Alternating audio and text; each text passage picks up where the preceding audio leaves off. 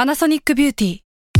มากกว่าเครื่องเป่าผมด้วยนาโนอีเทคโนโลยีล่าสุดที่จะเปลี่ยนทุกประสบการณ์ที่คุณเคยมีนาโนอีมอยส์เจอร์พลัสเพิ่มความชุ่มชื้นให้เส้นผมหลังใช้งานมากขึ้นถึง 18 เท่า พร้อมชะลอการเฟดของสีผมสำหรับคนชอบทำสีผม ดูแลความชุ่มชื้นทั้งเส้นผม หนังศีรษะและผิวคุณ Panasonic NA0J มีเทคโนโลยีนาโนอีที่ care only you s a l m o n PODCAST มันสดอร่อย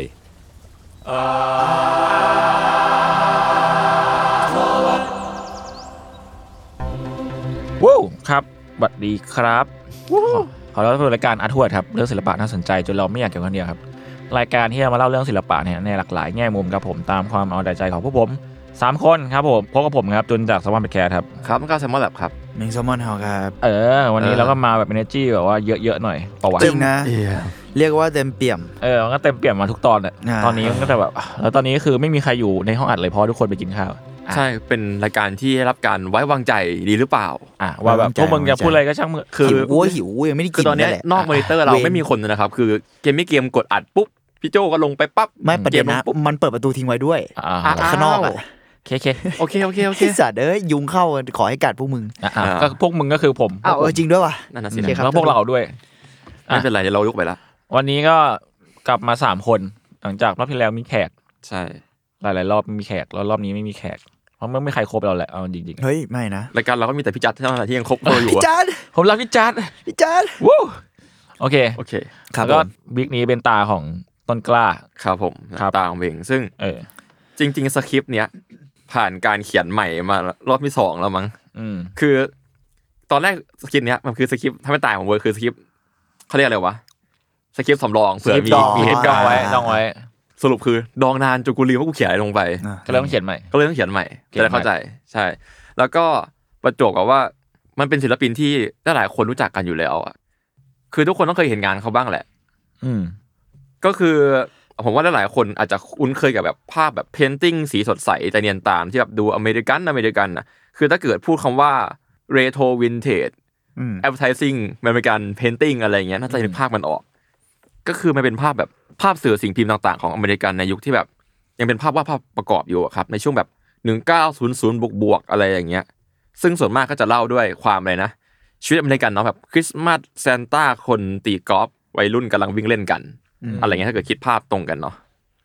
เอางี้จะลองให้คิดภาพภาพหนึ่งดูเผื่อคิดออกว่าเป็นใครนะครับ ก็คือ ให้คิดว่าเป็นภาพเพนติงนะครับเป็นภาพแนวตั้ง ที่เล่าเรื่องครอบครัวขนาดใหญ่เลย หลากหลายวัยกำลังนั่งกินข้าวอยู่ แล้วมีคุณปู่ในชุดสูทคุณย่าในชุดแม่บ้าน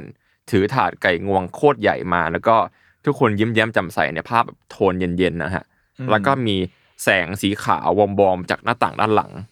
ซึ่งดูอเมริกันดีมมิ่งมากๆเลย อืม ภาพนี้ก็คือภาพที่ชื่อว่า Freedom Form 1 ครับ ในปี 1943 ซึ่งหลายๆคนอาจจะคุ้นตากันมาบ้าง ก็เฉลยเลยแล้วกันเพราะว่าเป็นภาพของ Norman Rockwell ครับ ครับ ซึ่งบางคนก็อ่านว่านอร์แมนแล้วกันซึ่งผมนอร์แมนแล้วกันนะสำเนียงไทย ได้ ง่ายดี โอเค คือจริงๆ แล้วหลายๆคนอาจจะคุ้นผลงานของคุณนอร์แมนเนี่ยมาจากอีกภาพหนึ่งครับที่เป็นภาพเสียมันเหมือนกัน ชื่อว่า Triple Self Portrait อืม ในปี 1960 เนาะ ซึ่งก็เป็นภาพพอเทของตัวเองก็แหละเป็นภาพศิลปินเองแบบคิดสภาพนะครับว่าเป็นแบบภาพศิลปินวัยกลางคนเนาะ คนฟิลแบบลุงลุงๆผอมๆหน่อย ใส่แว่นตาแต่งตัวดีดูดีครับ แบบเสื้อเชิ้ตกางเกงสแลกอย่างเงี้ย แล้วก็นั่งหันหลังวาดพอเทรตัวเองในขณะที่ตัวเองอ่ะก็มองกระจกอีกทีหนึ่ง อืม แล้วก็วาดไปด้วย ก็คือในรูปเนี้ยก็จะมีทั้งภาพของตัวเองอ่ะที่หันหลังอยู่ ภาพของตัวเองที่อยู่บนเฟรมผ้าใบและภาพของตัวเองที่สะท้อนบนกระจก ก็ตามชื่อเลย triple self portrait อืม ซึ่งกระจกก็จะดูแบบทองทองๆหรูหราหน่อยเนาะแล้วก็ขณะที่วาดก็คาบไปไปด้วย มืออีกมือหนึ่งก็กำลังแบบเพ้นท์บนเฟรมผ้าใบอะไรประมาณนี้ อืม ซึ่งภาพเนี้ยเอาจริงเป็นภาพที่คุณตามากอีกภาพหนึ่งเหมือนกัน มันเป็นภาพที่ถูกเอาไปทริบิวหรือพาโรดี้หรือเป็นเรฟเฟรนซ์ในงานหลายๆงานจำนวนมาก อย่างในไทยก็คือถ้านึกไปไวนะครับก็จะมีหนังสือชื่อ All About ต่ายขายหัวเราะ 30 ปีแห่งความขำ ก็คือพี่ต่ายแกก็พาโรดี้รูปนี้เหมือนกันเป็นภาพที่แกกำลังวาดตัวเอง โดยที่บนกระจกก็เป็นภาพแกที่เป็นตัวการ์ตูน แต่เป็นภาพบนฟิล์มผ้าใบเป็นภาพหน้าแกแบบเรียลลิซึมประมาณนั้น แล้วก็จริง ๆ ภาพนี้มันก็ถูกเอาไปทำอีกเยอะแหละ ในภาพยนตร์ก็มีด้วยซ้ำ อืม น่าจะเป็นเรื่อง Breed of Spy ครับ จะมีซีนหนึ่งที่เรฟเฟรนซ์ภาพนี้อยู่ อืม อืม ก็คือศิลปินที่ผมจะมาพูดถึงวันนี้ก็เป็นคำนิยามของคำว่าอเมริกันเพนเตอร์ได้อย่างเต็มภาคภูมิเนาะก็คือเป็นศิลปินนักวาดภาพประกอบขวัญใจชาวอเมริกัน ผู้วาดชีวิตประจำวันทั่วไปก็คือนอร์แมนล็อกเวลครับ เดี๋ยวเรามาดูไทม์ไลน์ชีวิตเขาคร่าวๆเลยแล้วกันว่าแบบเขาเกิดขึ้นยังไงทำอะไรกันมาบ้างแล้วกันฮะทำไมเขาถึงเป็นอเมริกันเพนเตอร์ได้อย่างที่เรารู้จักกัน อืม โดยข้อมูลไทม์ไลน์ก็มาจาก artbangkok.com นะครับ ขอบคุณมากครับ Norman Rockwell นะครับ หรือ Norman p a r s i v e l Rockwell เกิดปี 1894 ครับ ที่นครนิวยอร์กสหรัฐอเมริกา เกิดแล้วก็โตที่นี่ครับ เขาอยู่ในอพาร์ตเมนต์ของครอบครัวที่ค่อนข้างมีฐานะครับ โดยเขาชอบวันหยุดวันพักผ่อนเนี่ยที่แบบได้เดินทางไปท่องเที่ยวกับครอบครัวในชนบทในนิวเจอร์ซีย์ครับ แล้วก็ฝั่งตอนบนของนิวยอร์กอย่างมาก ในปี 1899 ครับ นอร์แมนเข้าร่วมขบวนพาเหรดฉลองชัยชนะ แล้วก็ต้อนรับผู้การเดวี่กลับสู่มาตุภูมิครับ ซึ่งในช่วงนั้นสงครามผมก็ไม่แน่ใจว่าเป็นสงครามอะไรนะ เพราะสงครามมันมีเยอะมากช่วงนั้น แต่ว่า ถ้าเอาตามเวลาแล้วที่ผมไปรีเสิร์ชมา น่าจะเป็นสงครามที่สหรัฐเอาชนะทัพเรือสเปนในยุทธการอ่าวมะนิลาครับ Battle of Manila Bay ครับในฟิลิปปินส์คิดว่าเป็นช่วงนั้นก็คือช่วงนั้นมันเป็นสงครามสเปนอเมริกันอยู่แหละครับ ก็เป็นประมาณปี 1898 พอดีประมาณนั้น คิดว่าใช่เพราะว่าหลังจากนั้นนะฮะทำให้นอร์แมนน่ะในวัยเด็กเริ่มวาดภาพเรือรบต่างๆ ซึ่งก็สอดคล้องกับข้อมูลเมื่อกี้พอดีเนาะแล้วแน่นอนว่าการวาดเรือรบต่างๆ ก็เป็นสิ่งที่ชอบใจของเด็ก ๆ ในละแวกนั้นอยู่แล้ว อืม แล้วก็นอร์แมนเป็นเด็กตัวสูงเกี้ยงก้างครับไม่ถนัดด้านกีฬา ศิลปะเลยเป็นโลกที่เขารัก แต่สุดท้ายครับ ครอบครัวก็ย้ายไปมาเรื่อยๆครับ แล้วก็มาที่โรเน็กในเวสเชสเตอร์คา t ตี้ครับ แล้วก็สุดท้ายก็คือ ก็มีการเช่าหอพักพิงไปเรื่อยๆ ในช่วงปี 1903 อืม เอ่อในช่วงปี 1908 ถึง 1909 ครับ นอร์แมนได้เริ่มเข้ามัธยมแล้วเนาะ ถ้าตามไว้แล้วก็แน่นอนว่าเขาเกลียดมัน เออ ทุกคนก็ มีศิลปินเกลีคน ย ไห ด นที่มันไม่เก็ตมัธยมมั้ง ใช่ มีเด็กคนไหนที่เกลียดมัธยมอยากรู้เหมือนกัน เราอะงง แล้วนักวาดทุกคนก็ชอบอย่างนี้นะ ในประวัติที่เราหามาเนี่ย อืม แอนตี้มัธยมหมดเลย แล้วก็เขาก็ตั้งใจครับว่าเขาจะเป็นนักวาดภาพประกอบชื่อดังให้ได้ เขาได้แบบเดินทางไปกลับไกลๆทุกวันไปที่แมนฮัตตันครับ เพื่อที่จะเข้าโรงเรียนศิลปะเชส แต่ว่าสุดท้ายเขาก็เลิกเรียนในโรงเรียนนั้นตอนประมาณอายุ 15 ปีครับ แล้วก็สมัครเข้าเรียนที่ National College Academy School ซึ่งเป็นสกูลศิลปะนี่แหละครับ เป็นสถาบันที่เขาได้รับการฝึกหล่อแบบปูนปัสเตอร์ แบบอย่างที่ศิลปินในยุคศตวรรษที่ 19 เขาทำกันนะเนาะ อืม ก็ถ้าให้ทำเสริมนะครับ ในยุคนั้นนะครับ มันเป็นยุคทองยุคหนึ่งของงานภาพประกอบเลย พวกนิตยสารหนังสือสื่อสิ่งพิมพ์ส่วนมากยังใช้ภาพประกอบเป็นหลักอยู่ ส่วนหนึ่งก็มาจากที่ว่ายุคนั้นกล้องถ่ายภาพก็ยังเป็นกล้องฟิล์มเนาะแล้วก็ก่อนหน้านั้นก็ยังไม่มีด้วยซ้ำเนาะแล้วก็กล้องก็ยังเป็นขาวดำอยู่ อืม แต่เรามีสีที่ให้ชายแล้วไง ก็เลยเป็นว่าเราก็เพ้นเป็นสี แน่นอนล็อกเวลก็มีความฝันที่จะแบบจะเป็นศิลปินครับ เป็นคนที่รู้ตัวเองไวมาก อย่างที่บอกไป อยากเป็นตั้งแต่อายุ14แล้ว อืม ทำให้สุดท้ายเนี่ยครับเขาไปศึกษาศิลปะที่ The New York School of Art แล้วก็ไปศึกษาต่อที่ The National Academy of Design อีก 2 ปีต่อมา แล้วก็ไปจบที่ The Art Student League ซึ่งก็ไม่แน่ใจเหมือนกันว่าทำไมเขาถึงเปลี่ยนที่เรียนยุบยับขนาดนี้ คือเมื่อกี้ผมพูดมาโคตรหลายชื่อเลยใช่ปะ อืม อืมแต่ว่ามันมีข้อมูลหนึ่งครับ คือการที่เขาย้ายเปลี่ยนใจสุดท้ายไปจบที่ The Art Student League เนี่ย เพราะว่านักวาดภาพประกอบเอกในดวงใจเขาครับ คนหนึ่งคือชื่อว่า Howard f i ครับ เป็นหนึ่งในผู้ก่อตั้งโรงเรียนทำให้เขาได้เรียนกับจอร์ e บิชแมนครับ ซึ่งเป็นศิลปินนักเขียนชาวอเมริกัน ที่เขาจะได้เรียนรู้เกี่ยวกับสรีรศาสตร์และกระบวนการต่างๆในการวาดภาพ ถ้าเกิดเอาชื่อของจอร์ e บิชแมนไปเสิร์ชนะครับ เราจะเจอตำราการวาดอนาโตมีจำนวนมาก อืม เหมือนเขาเซียนด้านนี้ครับ อืม มีเขียนหนังสือกันอัตโนมีมากมายเลย แล้วก็ นอกจากนี้เขาก็ได้เรียนเทคนิคการวาดภาพประกอบ เป็นครั้งแรกจากโทมัสโฟกาตี้ครับ คือที่ผมสังเกตนะคือ คุณโฟกาตี้อะครับเขาก็จะเด่นเรื่องการวาดภาพประกอบในชีวิตประจำวันในมุมมองต่างๆนั่นแหละครับ แต่ส่วนมากถ้าเกิดเอาชื่อไปเสิร์ชอะจะเป็นสเก็ตซะเยอะ แล้วก็มีคนหนึ่งก็คือแฟรงค์วินเซนต์โดมอนครับ ซึ่งคนเนี้ยเขาจะเด่นเรื่องการวาดแลนด์สเคปซึ่งเป็นคนที่เพ้นแลนด์สเคปได้สวยงามมากในแง่แบบแสงเงา แล้วก็แคปเจอร์แลนด์สเคปได้ค่อนข้างดีครับ ประมาณว่ามันจะไม่ค่อยเหมือนเซน t i o n a l แลนด์สเคปที่เราเจอ เขาจะแคปแบบมุมแบบอยู่ดีๆแบบเป็นมุมอ้วนๆของสภาพแวดล้อมต่างๆแลนด์มาดูแน่น ๆ อะไรอย่างเงี้ยบางคนที่วาดแลนด์สเคปได้มีเอกลักษณ์ดีก็สามารถเอาชื่อไปเสริมได้ ซึ่งความเห็นส่วนตัวผมนะ ผมคิดว่าอาจารย์สองคนเนี่ยเป็นรากฐานงานของเขา เพราะว่าคนหนึ่งก็คือ สายวาดภาพประกอบในชีวิตประจำวัน อืม อีกคนหนึ่งก็คือแบบเป็นแลสเคปก็จริง แต่ว่าเพี้ยนดีอย่างเงาแม่น แล้วก็ อันนั้นตรงนี้ด้วยนี่ อนาโตมีด้วยแล้วก็แคปเจอร์อะไรใดๆออกมาเนาะในเวลาไม่นานนะครับ ในปี 1911 ครับโรแมนล็อกเวลก็เริ่มที่จะมีงานสายทางที่เขาต้องการก็คือวาดภาพประกอบนั่นแหละ เขาได้ทำงานได้เงินก้อนแรกจากการว่าจ้างให้เป็นนักวาดภาพประกอบการ์ดวันคริสต์มาสครับตั้งแต่อายุ 15 ปี โห แล้วก็พออายุ 17 เขาก็ได้วาดภาพประกอบหนังสือเลย คือหนังสือชื่อ Tell Me Why ครับ Story About Mother Nature ให้กับนักเขียนชื่อดังอย่าง C.S. Crowdy หรือว่า Carl S. Crowdy ครับ ซึ่ง C.S. Crowdy เนี่ยก็มีงานผลงานสาย science fiction เยอะมากเลย แล้วก็เป็นที่รู้จักกันในปัจจุบันนี้ก็คือเขาเขียนหนังสือเกี่ยวกับฟรีแมนสันหลายเล่มมากๆ แล้วก็มีทฤษฎีว่าเขาเป็นสมาชิกฟรีแมนสันด้วย อ๋อ แล้วก็ในช่วงปี 1912 ครับ เมื่อครอบครัวล็อกเวลได้เริ่มแบบ ย้ายเข้าเมืองอย่างเป็นการชั่วคราวแล้วกันนอร์แมนได้เช่าห้องว่างห้องหนึ่งครับ ในสตูดิโอในย่าน Upper West Side ซึ่งพ่อเขาก็มารู้อีกทีว่าสตูดิโอนั้นนะมันเป็นห้องในซ่องห้องหนึ่งเท่านั้นเอง อ่า ก็คงประหยัดตังค์ในอะไรต่างๆนานาแหละ อืมอืม ในปีต่อมาครับออกเวลก็ได้รับการช่วยเหลือจากโทมัสฟอร์กาตี้อาจารย์ของเขาที่เล่าไปเมื่อกี้ จนได้วาดภาพปกนิตยสารบอยไลฟ์ครับ ที่ต่อมากลายเป็นสเกลไลฟ์แห่งสำนักพิมพ์บอยสเกลออฟอเมริกา ลูกเสือ ใช่ลูกเสือก็คือเป็นนิตยสารที่ปูไปที่วัยรุ่นเนาะแบบทาร์เก็ตเขาอาจจะแบบ8ถึง18 ปีอะไรประมาณเนี้ยฮะ อืมอืม ซึ่งงานนี้เขาก็ได้รับตั้งแต่ยังเป็นวัยรุ่นเนาะแล้วก็ทำให้เขาอ่ะเริ่มเชี่ยวชาญงานเกี่ยวกับวิสานวัยรุ่นเป็นต้นมาเลย แล้วก็ต่อมาเมื่อเขาอายุ 19 ปีครับ เขาจึงได้รับตำแหน่งบรรณาธิการศิลปกรรม AKA Art ได้แหละ ให้กับนิตยสารบอยไลฟ์ซึ่งผลงานภาพปกเล่มแรกในฐานะบรรณาธิการของเขาก็คือ ภาพชื่อ Scout at Shipwheels ครับ ประจำเดือนกันยายน 1913 พวกคุณลองดูภาพดูคุณรู้สึกไงบ้าง นึกถึงพวกแบบหนังสือเรียนนอกเวลา ฟิลฟิลนั้นอะ เออ แต่สวยดีนะสวยดีนะ ลองคิดภาพว่าสมัยนั้นมันยังไม่มีภาพถ่ายนะในปกนิตยสาร มันเรียลลิสติกใช่ไหม อืม หรือว่า ผมว่างานเขามันแบบปกเขาอ่ะมันดูมินิมอลมากๆเลยนะ อ๋ออ่ะ แบบ อ่ะอ่ะ ปกเขาแบบสีขาวๆอ่ะแล้วก็มีตัวหนังสือสีดำเขียนว่าบอยไลฟ์เรียบๆเลย แล้วก็เขียนว่า The Boy Scout Magazine เนาะ อือหือ แล้วก็คุมโทนให้อย่างแบบสีแดงแกมส้มอะไรอย่างเงี้ย ผมว่าดูมินิมอลดี ถ้าเกิดเทียบกับยุคนั้นนะ แล้วก็ภาพของลูกเสือเขาอ่ะมันดูเท่อะ อืม เป็นลูกเสือที่แบบยืนแล้วก็ถือกังหันเรืออยู่ มันน่า พ เชื่ วง อ มาลัยพวงมาลัพยวงมาลัยพวงมาลัยผู้ผิดเออประมาณนั้น แล้วก็อีกมือหนึ่งก็แบบปล่อยแขนลงชิวๆอ่ะ อ่า ดูแข็งแรงดูอะไรอย่างเงี้ยแล้วก็ในปี 1915 ครับ ครอบครัวร็อกเบลก็ย้ายเข้าสู่นิวโรเซลครับ ซึ่งเป็นย่านที่เป็นเหมือนทรงสวรรค์ของเรานักวาดภาพประกอบแล้วกันในช่วงเวลานั้น อืม เขามีเพื่อนเป็นนักเขียนการ์ตูนคนหนึ่งครับ ชื่อ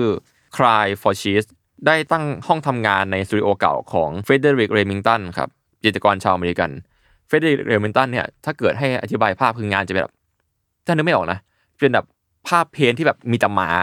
คนขี่ม้า อินเดียนแดงคนเขี่ยม้าอะไรประมาณเนี้ยฟิวๆนั้น อ๋ออ่ะไอเฮียแม่งดูดูคุ้นๆเหมือนกันนะไอไอภาพแบบ ไอซี นั้น ไอซีรีส์มามาอย่างนั้นนะใช่ อ่าอ่า เป็นเป็นคนที่มีชื่อเสียงคนหนึ่งเหมือนกันครับ ซึ่งฟอร์ชีเพื่อนของเขาที่เป็นนักเขียนการ์ตูนเนี่ย เป็นคนแนะนำให้ร็อกเวลอะนำผลงานไปเสนอกับสำนักงานของ The Saturday Evening Post ครับ ซึ่ง Saturday Evening Post ก็เป็นหนึ่งในนิตยสารที่มีชื่อเสียงหนึ่งแล้วกัน ในฟิลาเดลเฟียครับ ซึ่งตกลงกันว่าอันเนี้ยก็คือเป็นปกแรกของเขาเนาะก็คือเป็นภาพเด็กชายกับรถเข็นเด็ก ในฉบับวันที่ 20 พฤษภาคม 1916 มีชื่อภาพว่า Boy with Baby Carriage ครับ ซึ่งนิตยสาร The Saturday Evening Post นี่แหละ จะเป็นนิตยสารที่ผูกพันกับเขาไปอีกนาน จะเห็นได้ว่าสไตล์ของเขาเริ่มเริ่มชัดละ อืม ความแบบ capture moment ความแบบมี space expression ชัดๆ แล้วก็มีความแบบ ผมว่ามันมีความโจกเล็กๆ ในมุม อืม มุมปากอะอันนี้มันเป็นภาพแบบเหมือนมีเด็กผู้ชายคนหนึ่งเนาะกำลังแบบเข็นรถรถเข็นเด็กอะแต่ว่าถ้าให้เป็นเด็กผู้ชายแท้ๆแต่ว่าใส่ใส่สูท อืม เหมือนไว้ทำงานแล้ว แล้วก็ตรงอะไรนะ ตรงเอ่อกระเป๋าเสื้อมี ขวดนม มีขวดนมอยู่ อ่า หน้าเคร่งเครียด แล้วก็อยู่ดีมีเด็กผู้ชายอีกวันสองคนทำท่าเหมือนเยาะเย้ยเขา แล้วก็สองคนนั้นก็คือใส่ชุดเบสบอลตามที่วัยนั้นควรจะเป็น อืม อืมแล้วก็หลังจากนั้นนะครับ ชีวิตของเขาในฐานะนักวาดภาพประกอบก็เริ่มโลดแล่นมากขึ้นเรื่อยๆหลังจากนี้ ซึ่งถ้าเกิดจะเอาไทำลายแบบแน่น ๆ เนี่ยจะมีหนังสือชื่อ Rockwell ของ c a r a l and Marling อยู่ครับ ซึ่งจะเจาะจงชีวิตเขาแบบละเอียดมากๆ ซึ่งถ้าจะเล่าอ่ะมันจะยาวไป แล้วก็รวมทั้งครับมีสารคดีสั้นชื่อ No Man Rockwell Worlds and American Dream ในปี 1972 ครับ มีอัพใน YouTube อยู่สามารถไปรับชมกันได้ ต่อไปนี้ผมจะพูดเกี่ยวกับชีวิตเขาแบบคร่าวๆแล้วกันเพื่อเราจะได้ไปโฟกัสที่งานกันดีกว่า โอเค ตอนที่เขาวาดภาพประกอบ The Saturday Evening Post เนี่ย อืม ครั้งแรกเลยนะเขาอายุประมาณแค่ยี่สิบสองปีเท่านั้น แล้วก็นิยายสารนี้จริงๆอะครับ มีความสำคัญต่อแนวคิดชาวอเมริกันพอสมควรเลย เนื่องจากว่ายุคนั้นเป็นยุคที่นิยายสารกำลังแบบบูมบูมๆเลยแหละ อืม ยุคที่แบบความบันเทิงคือการอ่านแมกกาซีนเนาะนั่นก็การติดตามข่าวด้วยทำให้ The Saturday Evening Post นอกจากเป็นนิตยสารที่ลงข่าวแล้ว ถ้าเราไปดูปกปกๆกันนะครับ เราจะได้คำหนึงมาเลยคือ โลกมันดูสวยสดใสอยู่เหมือนกันนะ คือถ้าเกิดไปเสิร์ช Google ดูอ่ะ มันจะแบบมีภาพแบบคนกำลังใส่ชุดเบสบอลนอนบนบนต้นไม้ มีแดดลำไรอะไรอย่างเงี้ยครับ อืม หรือก็คือเป็นชีวิตอเมริกันที่แบบดูแบบยิ้มยิ้มๆอ่ะยิ้มยิ้มๆมุมปากหน่อย ดูแฮปปี้ประมาณหนึ่ง แล้วก็ใช่ครับบางสื่อก็ได้ให้เลยว่า นิสานเนี่ยเป็นนิสานที่สอดแทรกโฆษณาขายมากันดีมอยู่เหมือนกัน ในสื่อปัจจุบันให้ข้อมูลประมาณนี้ อืม แล้วก็เขาได้รับร่วมงานในการทำหน้าปกให้กับนิตยสารนี้มากกว่า 47 ปีครับ โห เชี่ยผูกขาดสัตว์ ผูกขาด ไปยีเลยเหรอ งานจัด ปี ไม่ใช่เล่มนะ ไม่ใช่และเล่มคือเขาทำหน้าปกไปมากกว่า 320 ฉ บับ สัตว์ เออเยอะเยอะมากเยอะมาก สี่สิบเจ็ดปี แล้วก็ภาพปกสุดท้ายตีพิมพ์ในฉบับวันที่ 14 ธันวาคมในปี 1963 ครับ อืม ซึ่งถือว่าเป็นช่วงเวลาที่ยาวนานมาก เรียกว่าจะทำมาตั้งแต่หนุ่มยันแก่ อืมอืม แล้วก็หลายๆภาพไอคอนิกของเขาครับ ภาพคลาสสิกของเขาอะก็มาจากหน้าปกนิตยสารนี้เช่นกันครับ อืม ภาพที่หลาย ๆ คนคุ้นเคยกันอาจจะเป็นภาพที่ชื่อว่า No Swimming ครับ ในปก Saturday Evening Post ฉบับวันที่ 4 มิถุนายนปี 1921 คาดว่าเป็นภาพที่นอร์แมนกำลังคิดถึงชีวิตวัยเด็กเนาะในช่วงแบบ หน้าร้อนในนิวยอร์กที่เขาแคปเจอร์ความสุขแบบซิมเพิลของเด็กผู้ชายกลุ่มหนึ่งที่แบบหัวเปียกๆอะแล้วก็ทำอะไรแหกกฎ เพราะว่าเป็นภาพเหมือนเด็ก 3 คนเนี่ยนะครับกำลังวิ่งหนีอะไรสักอย่างหนึ่งเนาะพร้อมกับมีสุนัขวิ่งตาม พร้อมกับป้ายด้านหลังอะเขียนว่า no swimming แล้วก็ทั้ง 3 คนดูเหมือนกับหัวเปียกๆแล้วกำลังใส่เสื้อผ้าไปด้วยอะ อืม น่าจะอยากไปไหว้ที่สระทักษะหนึ่งแล้วก็โดนคนไล่มาประมาณนั้นครับ ซึ่งภาพนี้มันก็เออมันก็ดูน่ารักแล้วก็ดูมีไดนามิกเหมือนกัน แล้วก็มีมีอารมณ์ขันแบบเล็กๆน้อยๆอะประมาณนั้น เนี่ยซึ่งผมก็ลองวางภาพให้คุณดูแล้ว คือจะเห็นได้ว่าเขาเขาวาดแค่ภาพเปล่าๆเนาะแล้วก็มีกรอบอยู่ แล้วก็ก็จะใส่เทคในเวลาต่อมา อืม แล้วก็เดี๋ยวมาวิเคราะห์กันว่าทำไมงานของเขามันถึงโด่งดังแล้วก็ขายดีขนาดนี้นะฮะเพราะว่าแบบผูกขาดนิตยสารมาแล้วนานขนาดนี้ต้องมีอะไรดีบ้าง คือมันมีบทความหนึ่งครับของ B2S ได้วิเคราะห์แล้วก็เล่าโปรเซสการทำงานของเขาไว้ว่า เขาใช้หลากหลายเทคนิคในการวาดภาพภาพหนึ่งของเขาครับ อืม โดยแบบเริ่มต้นคือเขาจะวาดจากแบบคนจริง ๆ รอบตัวเนาะแล้วก็จัดองค์ประกอบขึ้นเพื่อสื่อในสิ่งที่เขาต้องการ แต่ว่าเริ่มเลยอ่ะเขาจะสเก็ตแบบด้วยดินสอก่อนบนกระดาษหยาบขนาดไม่ใหญ่มากครับ แล้วก็ต่อมาก็คือมาล่างบนกระดาษลอกลายขนาดเท่ากับงานจริงอีกทีหนึ่งโดยใช้แท่งชาโคลหลังจากนั้นจึงค่อยๆ วาดบนผ้าใบหรือหรือแผ่นไม้หรือกระดาษจริงอีกทีหนึ่ง อืม โดยใช้สีน้ำมัน สีหมึก แล้วก็สีน้ำผลงานส่วนใหญ่ของเขามาจากการวาดแล้วก็ลงสีจากรูปถ่ายขาวดำครับ ซึ่งเป็นทักษะที่เขาแบบออกแบบมาเพื่อใช้ในการวาดรูปเทคนิคของเขา เพราะว่ายุคนั้นนะครับคนจะตื่นตาตื่นใจประมาณหนึ่งเพราะตอนนั้นมันยังไม่มีภาพภาพถ่ายสี นั่นก็เป็นส่วนหนึ่งเนาะแต่ในความเห็นของผมอะผมว่าการที่แบบงานของโรแมนล็อกเวลอะมีพลังขึ้นอะสำหรับผมคือการที่แต่งเติมแล้วก็ใส่โมเมนต์เล็ก ๆ บางอย่างลงไป รวมทั้งอารมณ์ขันบางอย่าง หรือว่าอินไซต์เล็กๆน้อยๆที่อยู่ในตัวผู้คนอยู่แล้วครับ ยังไม่นับเรื่องการจับองค์ประกอบของภาพเนาะที่เรารู้สึกว่าถ้าทุกวันนี้มามองนะผมรู้สึกว่ามันดูเป็นสตรีทโฟโตกราฟีมากในบางผลงาน อืมอ่าอ่าอ่าอ่า อืม เออ น่าสนใจ เออแล้วก็แม้ว่าแบบมันจะดูเป็นภาพที่มาจากจินตนาการแต่งเติมขึ้นมาจริง ๆ แต่ว่าแบบมันดูสมจริงอ่ะ อืม อาจจะเพราะว่าเทคนิคที่เขาใช้ภาพถ่ายมาเป็นเรฟเฟรนด้วย อืม ซึ่งทั้งหมดเนี่ยครับเพราะว่าเขาเป็น perfectionist ครับ คือมันจะมีภาพภาพหนึ่งครับ เป็นภาพที่มีชื่อเสียงของเขา คือภาพชื่อ Thai s a l Girl on Christmas Eve ครับ ที่เขาวาดขึ้นเพื่อลงปก The Post ครับ ประจำเดือนธันวาคม 1947 ซึ่งข้อมูลนี้ก็ขอบคุณกราวน์โทที่เคยพูดถึงภาพนี้ไว้พอดี คือเอาง่ายนอร์แมนอ่ะเคยวาดภาพคริสต์มาสมาเยอะมากครับ เยอะจะจัดเลยมันจะมีแบบเช่นแบบ ภาพแบบเด็กไปบ้านคุณย่า ทุกคนเดียวในครอบครัวยืนยิ้มอะไรเงี้ยแบบ ถ้าเกิดเสิร์ชเขาว่าคริสต์มาสนอร์แมนล็อกเวลอะเยอะมากๆ แล้วเป็นภาพที่เราคุ้นเคยกันเยอะสุดๆไปเลยแหละ แต่ว่าในบรรดาเซตทั้งหมดอะมันได้มีภาพภาพนี้อยู่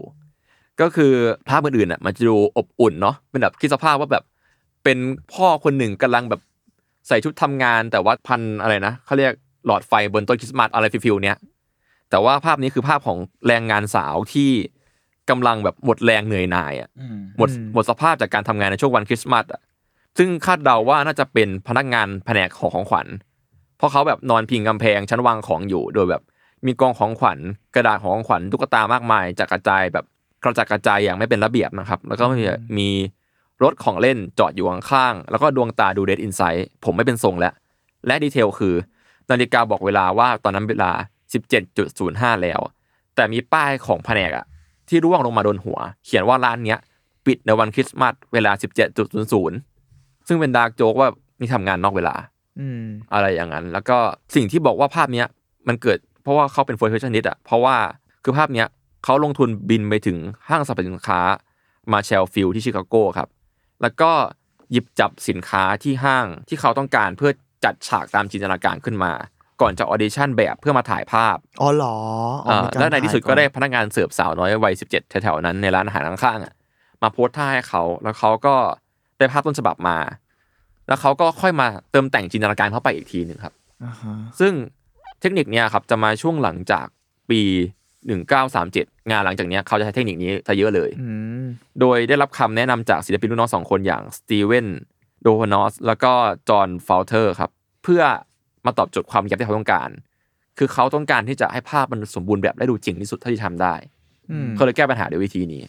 คือมาถึงจุดเนี้ยใดๆก็ตามเนาะทำให้นอร์แมนล็อกเวลอะงานเยอะงานชุมมากๆ เพราะว่าอย่างเมื่อกี้ก็มีนิสานอีกเจ้าหนึ่งแหละ ไม่ใช่เจ้าเดิมแล้ว ก็คือมีหลายเจ้ามากๆ แล้วก็ ถ้าเกิดจะให้ไล่ชื่อผลงานเขาครับเพราะว่ากินเวลาหลายนาทีเลย แค่ปกนิสานก็มากมายแล้ว เช่น Saturday Evening Post ไลฟ์แมกกาซีนก็เคยวาด Boy Line Magazine The Literary Digest เขาก็เคยวาด Popular Science l a c y แล้วก็ Country Gentleman และอื่นๆที่ผมอาจจะไม่รู้ ยังไม่นับงานคอมมิชชั่นต่าง อืม ๆ แล้วก็งานคอมมิชชั่นต่างๆ ก็คืองานที่วาดในโฆษณาเนาะถ้าเกิดมองในอีกแง่หนึ่งซึ่งก็ใช่ เราสามารถเสิร์ชกันได้อย่างง่ายๆเลยครับว่า Norman Rockwell Ads จะพบกับแบรนด์ใหญ่ๆ ที่เราคุ้นเคยจำนวนมากครับ แล้วก็หลายๆแบรนด์ก็ไม่ได้มีแค่งานงานเดียวด้วยเหมือนมาจ้างซ้ำอะไรอย่างเงี้ยครับ อืม แบรนด์ที่พูดกันก็อ่ะมีเจลโล่ก็คือ ทุกคนน่าจะรู้จักเจลโล่ใช่ไหม อืม อืม เออไอเยลลี่นั่นน่ะอเมริกันมดแฟมมัสดีเซอร์ตอะไร ประมาณนั้น อืม แล้วก็มีเคลล็อกคอนเฟล็กซ์ก็ใช่ แค่รับ เออแล้วก็มี จริงเกิน ว่ะเก่งว่ะแล้วก็มีออเรนครัชออเรนครัชนี่คือก็เป็นออเรนโซดา อ๋อ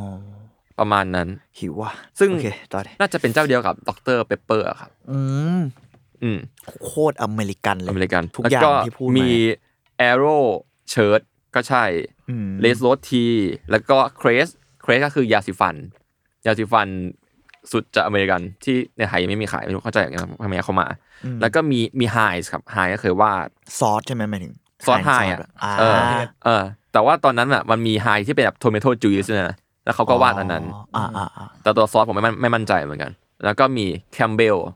โอ้โห อ่าเช็คลิสต์หมดแล้ว แล้วก็แน่นอนขาดไม่ได้โคคาโคล่าครับ อืม โดยเฉพาะโคคาโคล่าเนี่ยครับถือเป็นแอดหนึ่งที่ถือว่าเป็นเซตที่ว่าเป็นไอคอนิกมาก อืม มีหลายผลงานด้วยกัน เช่นภาพชื่อดังเลยคือภาพชื่อ Barefoot Boy ครับ Barefoot ที่แปลว่าเท้าเปล่าอะครับ อืม ที่ตอนนี้ถูกโชว์อยู่ในนิวโคกมิวเซียมที่แอตแลนตาครับ โคกมิวเซียม ใช่ รูปนี้ในยุคนั้นนะฮะถูกเอาไปทำหลายอย่างมากมายเลย ไม่ว่าจะเป็นแบบถาดอาหารกระป๋องเหล็กอะไรอย่างเงี้ย ซึ่งในภาพเนี้ยก็คือเป็นภาพแบบเพนติ้งสีน้ำเนาะ แล้วก็เป็นเด็กชายกำลังเอนหลังสบายใจ แล้วก็มีมีหมาเหมือนกันมาเล่นด้วยหมามามองหน้าอยู่ ซึ่งเด็กชายดูเป็นเด็กชายชนบทเนาะชาวไร่ประมาณหนึ่งแล้วก็มือซ้ายถือขนมปังอยู่ มือขวาถือโคก ก็แบบโฆษณาแหละ แต่ก็มันมีความเรียกว่าวินเทจคลาสสิกแอดอะไรประมาณเนี้ย อืมอืม แล้วก็ภาพที่เราอาจจะเคยผ่านตาแล้วก็คุ้นเคยคือภาพแซนต้าถือโคโคล่าครับ นี่ก็เป็นผลงานของเขาเหมือนกัน อันนี้ดังแบบดังสัสๆอ่ะ เหมือน ต้องเคยเห็น ต้องเคย บ้า เห็นอ่ะ หรือแบบถ้าเกิดเราไปร้านที่แบบตกแต่งในววินเทจอะอาจจะมีภาพของเขา อ่าใช่ แปะอยู่ ใช่ใช่ อะไรอย่างเงี้ย ซึ่งภาพนี้ผมชอบมากเลย ผมรู้สึกว่ามันถูกต้องมากอ่ะมันทุนนิยมสะใจยังบอกไม่ถูกอ่ะ คือคู่สีมันเกิดเพื่อโคล่า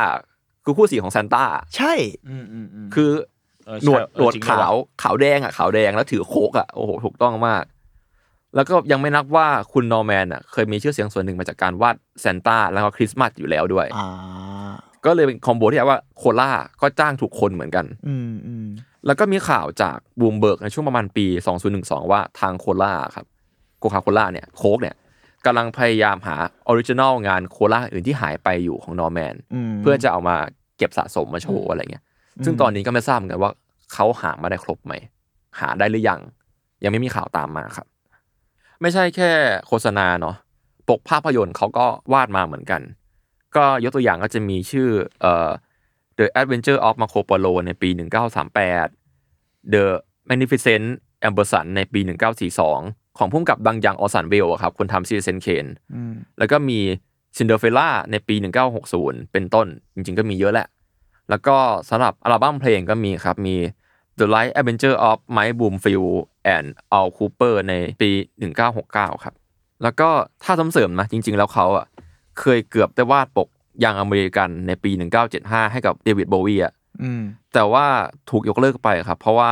นอร์แมนได้แจ้งให้ทางนั้นทราบว่า ต้องใช้เวลาอย่างน้อยประมาณครึ่งปีเพื่อจะจบงานอัลบั้มนี้ เชีย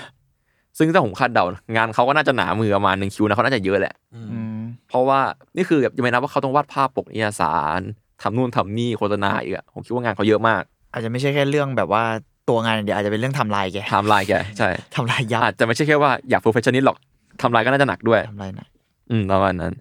แล้วก็เอาเป็นว่างานของนอร์แมนล็อกเวลครับ ถือว่าเป็นงานคลาสสิกแล้วกัน เรียกว่าเป็นภาพจำของมุมมองอเมริกาในยุคนั้นเลยเนาะ อืม แล้วก็ได้รับแบบแรงบันดาลใจในหลายๆสื่อ เช่น Forrest Gump ฟอเรสต์กัมมีซีนหนึ่งที่เรียกว่าทริบิวให้กับโนแมนล็อกเวลเลยคือซีนที่ฟอเรสต์ในวัยเด็กครับกำลังนั่งบนเก้าอี้ไม้หน้านิ้วคิ้วกมวดอยู่อะแล้วด้านด้านหลังเป็นประตูแง้มที่กล้องจะแพนไปเห็นครูใหญ่แล้วแม่ของฟอเรสต์กำลังคุยกันอยู่ใช่ไหม อืม ซึ่งภาพเนี้ยครับตรงกับภาพที่มีชื่อเสียงของนอร์แมนเลยคือภาพชื่อ Girl with Black Eye ครับ อืม ซึ่งผมไม่ต้องบรรยายภาพนี้ใหม่เลย เพราะมันเหมือนเป๊ะมากแค่ว่าเปลี่ยนจากฟอเรสเป็นเด็กผู้หญิง ผมสีแดงที่ขอบตาดำครับที่แบบเสื้อผ้าหลุดลุยพับแขนเสื้อขึ้นดูแก่นๆเหมือนเพิ่งซัดหน้าใครมา แล้วก็ ตาตาช้ำ ตา เรียกว่ ช้ำข้างห โด นึ่ง น แล้ว ชกม แต่ว่ายิ้มอย่างมีชัยชนะ อืม คิดว่าน่าน่าจะต่อยชนะมา ประมาณนั้น อ๋อแล้วมันเป็นห้องครูใหญ่เนี่ยมั เป็นห้อง ขีย ครูใหญ่เหมือนกัน เขียนว่า ใช่ principal น่าจะ ใช่ใช่ โดนเรียกพบ ตัวเรียกพบใช่ อืมอืม ซึ่งโอเคซีนเป๊ะมาก แล้วก็ในวิกิพีเดียได้บอกว่า mud of the film the film ที่ว่าก็คือเฟรดกัมเนาะ อืม drill heavy visual inspiration from Rockwell art ซึ่งอันเนี้ย ม ก็คือก็คือแปลว่าได้รับอิทธิพลจากภาพของ Rockwell มาก อืม เพราะด้วยไทม์ไลน์เวลาแล้วก็ใน อืม ฟอร์เรสต์กัมก็พูดถึงความเป็นอเมริกันชนสูงมาก มากๆ มากๆใช่ เรื่องนี้ก็ขึ้นกับวิจารณญาณ จริง ว่า นะ เวลาแต่ละคนไปดูอะจะรู้สึกตรงกันไหม อืมน่าสนใจนะ แต่ส่วนตัวตอนที่ผมดูฟอร์เรสต์กัมแล้วรู้จักล็อกเวลอยู่แล้วอะรู้สึกว่า เออ มันก็มีความเป็นภาพของล็อกเวลเหมือนกัน โทนสีด้วยปะ ทั้งโทนสีแล้วก็แบบการแต่งตัวพฤติกรรมคนอะไรอย่างเงี้ย อืม ซึ่งก็ก็ไม่ผิดนะ เออ เพราะว่าล็อกเวลก็คือ ผมว่าเขาคือคนที่แคปเจอร์ความเป็นอเมริกันได้ยิ่งใหญ่แบบ ใน ชัดเจน ใช่ ประมาณ แล้ว หนึ่ง เหมือนเป็นในช่วงเอราเดียวกับฟอเรสกัมพอดี ใช่ ด้วยอะหมายถึงรูปเขาอะไรอย่างเงี้ย ใช่ก็คิดว่าการที่เราจะกลับไปทำหนังอเมริกันในยุคนั้นน่ะเซตภาพของล็อกเวลก็ถือว่าเป็นเรฟเฟนที่ อืมม เอาเรื่องอยู่ อืม ที่ถูกต้องประมาณหนึ่ง แล้วก็จะมีในภาพยนตร์อย่างเรื่อง Empire of the Sun ครับ ในปี 1987 จะมีเด็กชายที่เล่นโดยคริสเตียนเบลครับเขาจะมีซีนที่แบบถูกส่งเข้าห้องนอนโดยครอบครัว โดยที่จะมีแม่นั่งส่งลูกนอนอยู่แล้วแบบมีพ่อยืนดูอยู่พร้อมแบบมือซ้ายถือหนังสือพิมพ์อยู่อะครับ อือหือ ซีนนั้นอินสปายมาจากภาพชื่อ Freedom from Fear ในปี 1943 ครับ เป็นหนึ่งในผลงานชื่อดังของเขาเช่นกัน แล้วก็ใช่จริง ๆ ด้วย เพราะว่ามันจะมีซีนที่ต่อเนื่องจากนั้นคือ เป็นซีนที่เด็กชายเอาภาพเนี่ย ภาพ Freedom from Fear จริง ๆ อ่ะ อ๋ อาจจะ อ เป็นแบเหร บ อ น่าจะเป็นภาพแบบปริ้นมาเล็ก ๆ อะไรเงี้ยไปแปะในผนังห้องแคมป์คุกอะไรประมาณเนี่ยเป็นการเล่นภาพแบบดับเบิลอีกทีหนึ่งกลัวไม่รู้แหละ แต่ว่าก็อินดีอินดี อืม แล้วก็มีงานของลาน่าเดลเลเขาชื่ออย่างนี้ใช่ไหม ลานาเดเรย์ เออเขาได้ตั้งชื่ออัลบั้มที่หกของเขาว่า Norman Fucking Rockwell ในปี 2019 นี่เองครับ แล้วก็มีเพลงในชื่อเดียวกันด้วย ก็อินสปายมาจาก Rockwell นั่นแหละ ชื่อมันชัดขนาดนี้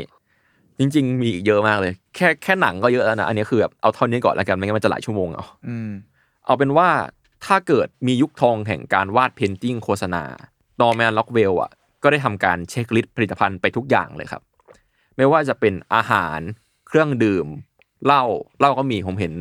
เขาเคยวาดเบอร์เวอร์สักเจ้าอยู่ แล้วก็มี มียา อืม มีครีมโกนหนวด ไปจนถึงสินเชื่อ สินเชื่อสินเชื่อด้วยวะ หรือแม้กระทั่งวอร์บอลหรือพันธบัตรสงคราม อ๋อ โอ้ อืม คือครบครบสุดๆไปเลย ซึ่งงานพันพันธบัตรสงครามเนี่ยครับก็มาจากเซตผลงานที่สร้างชื่อเสียงให้กับนอร์แมนล็อกเวลอย่างมาก แล้วก็กลายเป็นภาพที่มีผลกระทบต่อประเทศชาติและคนอเมริกาในยุคนั้นจริง อืม ๆ ก็คือเซตภาพชื่อ For Freedom ครับ หรือศิลปภาพทั้ง 4 ในปี 1943 อือหือ เรื่องราวเกิดขึ้นอย่างนี้ครับ คือในช่วงนั้นนะครับ มันเป็นช่วงสงครามโลกครั้งที่สองเนาะ ซึ่งช่วงนั้นมันเป็นช่วงเวลาที่ทุกคนต้องการขวัญกำลังใจอย่างมาก แล้วเขาก็เลยได้วาดภาพเซตนี้ขึ้นมาเพื่อเป็นขวัญกำลังใจกับทุกคนแหละ แต่ว่า